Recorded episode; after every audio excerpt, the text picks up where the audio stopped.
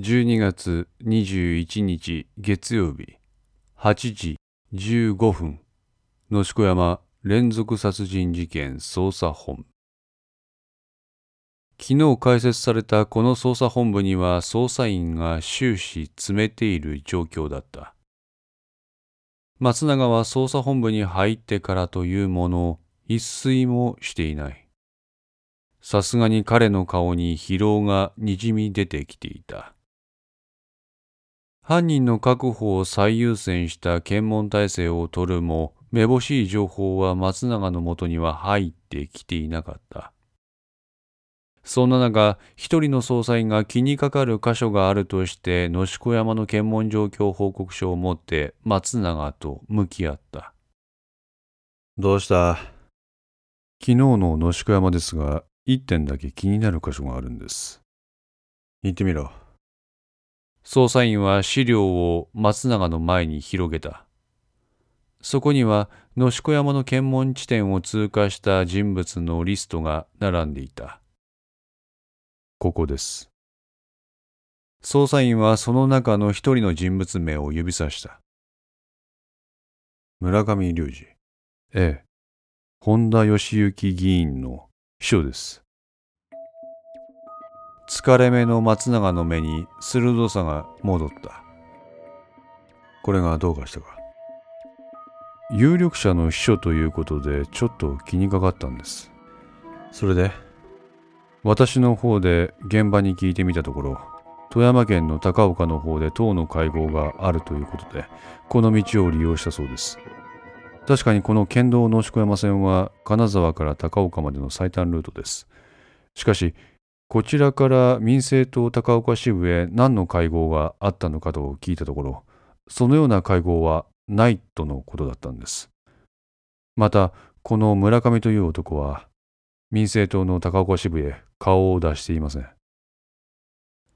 松永はリストに書かれている検問時刻を見た。昨日の11時50分か。理事官が山狩りを指示され、13時半から16時半までの3時間は野宿山線は封鎖されています。その後、県境を中心に検問体制の再編成を指示したのが16時50分。仮にこの村上が本当に高岡方面へ行ったとするならば、距離的に考えてその帰路で再び検問に引っかかるはずです。ですが、現在のところ村上隆二という名前は確認できていません。まあ、警察の対応がめんどくさくて適当なことを言うやつもいるからな。こいつもその口かもしれん。それに、往路と袋は必ずしも同じとは限らないし、単純にこの男がまだ金沢に戻っていないのかもしれない。理事官、この男のことですが、私に調べさせていただけませんか？調べてどうする？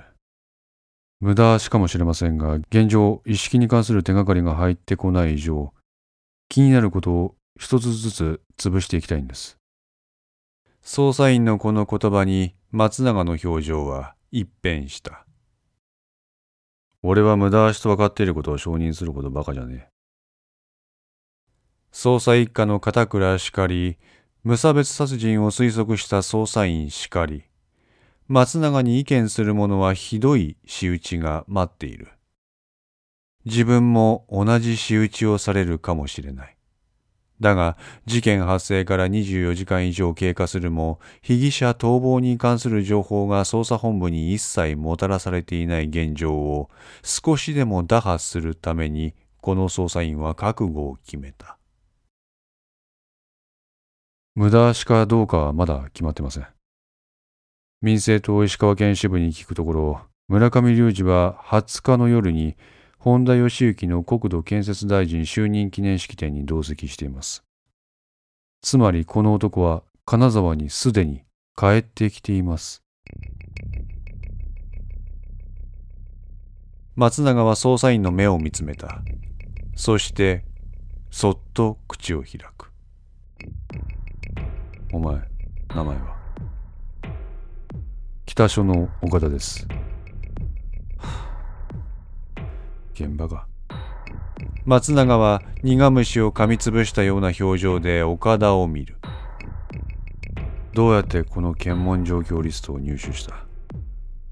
野宿山の警備から入手しました規定違反だまた現場の暴走かいいえ情報の共有化ですああ言えばこう言うそう思ったが松永はそれを言葉に出さなかった。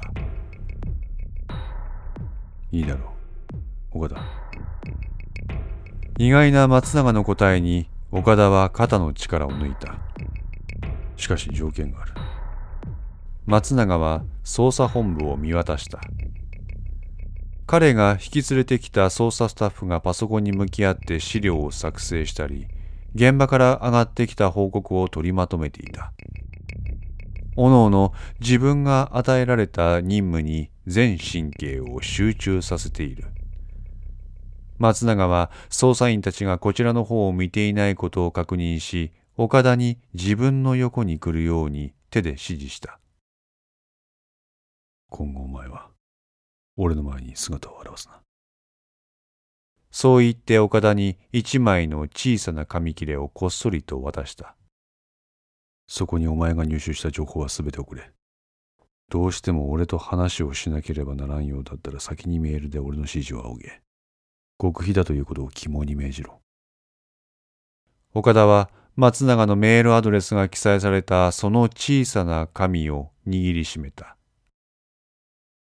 瞬間、松永は岡田の首元を掴んで自分の顔に引き寄せ、態度を急変させた。てめえ、ノンギャルの分際で知った口聞くんじゃねえよな。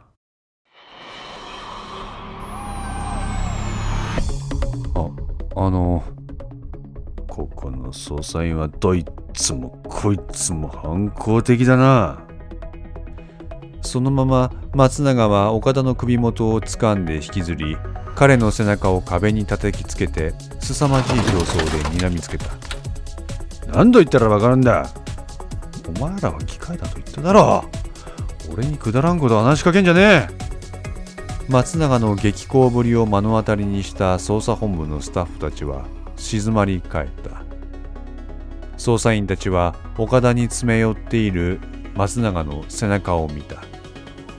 花山と井上がなぜ野鹿山に行ったか。どうやって行ったのかそんな報告もままならんというのにクソにもならんこと意見すんじゃねえぞほら。松永の表現ぶりに圧倒され混乱していた岡田だったが自分の目の前にある彼の表情を見てことを悟った。松永の表情は言葉と裏腹に冷静そのものだった。悪く思うな。少しだけ付き合え。松永は岡田にしか聞こえない程度の声でつぶやくとそのまま岡田を床に叩きつけた。そして渾身の力を込めた一発の蹴りを入れる。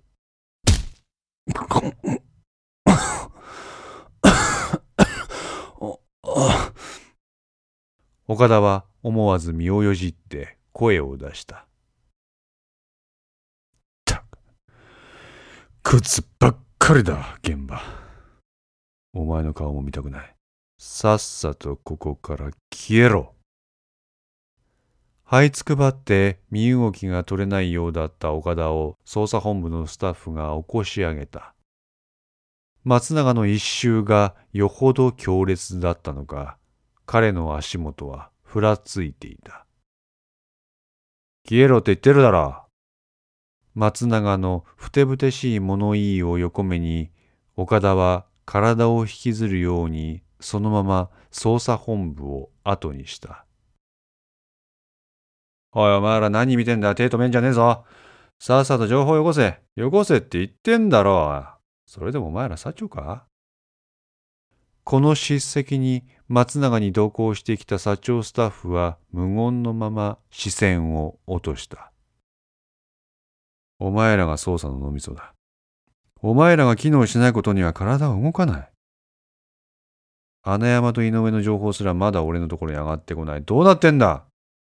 少しは自分にプレッシャーかけたらどうなんだ？今のままじゃ捜査本部は脳死状態だぞ、ほら。松永は部屋にかけている時計を見た。時刻は8時30分だった。よし。今日の正午までに、穴山と井上の情報を俺にあげろ。そのための指示を現場に出せ。もちろん、県境の警戒態勢を解くことなくだ。はっさて、俺は少し休むことにする。そう言って、部屋の片隅に畳んであったコートを手に取って、彼はそれを羽織った。関。はここはお前に預ける。何かあれば、俺に連絡しろ。正午には戻る。かしこまりました。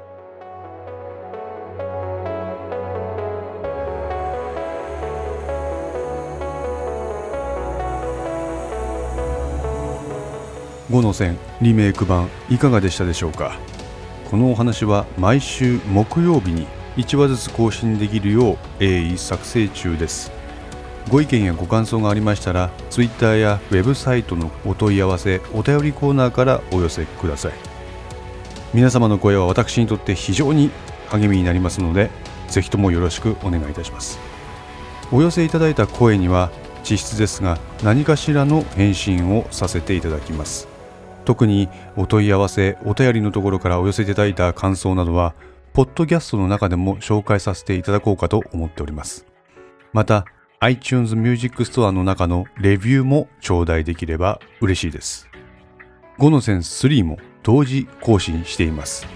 よかったらそちらの方もお聴きくださいますと嬉しいです。それでは皆さん、また来週。ごきげんよう。